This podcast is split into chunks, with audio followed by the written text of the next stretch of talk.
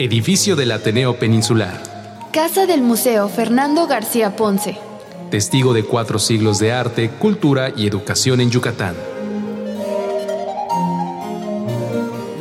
Sobre los vestigios de la antigua ciudad maya de To o el 6 de enero de 1542 inició la creación de la que se convertiría en la capital de la provincia, referente político, social y cultural de la península, Mérida la de Yucatán.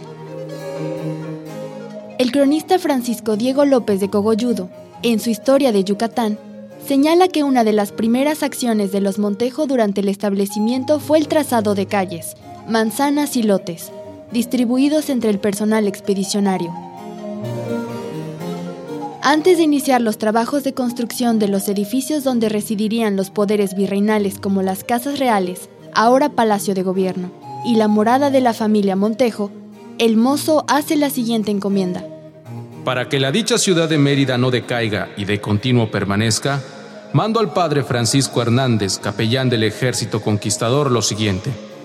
Que en lo mejor de la traza tome un solar y sitio para hacer la iglesia mayor es así como entre los siglos XVI y XVIII se alza la Catedral de San Ildefonso junto con el Palacio Episcopal, recinto que se transformó a lo largo del tiempo hasta conocerlo hoy como el edificio del Ateneo Peninsular, actual sede del Museo Fernando García Ponce.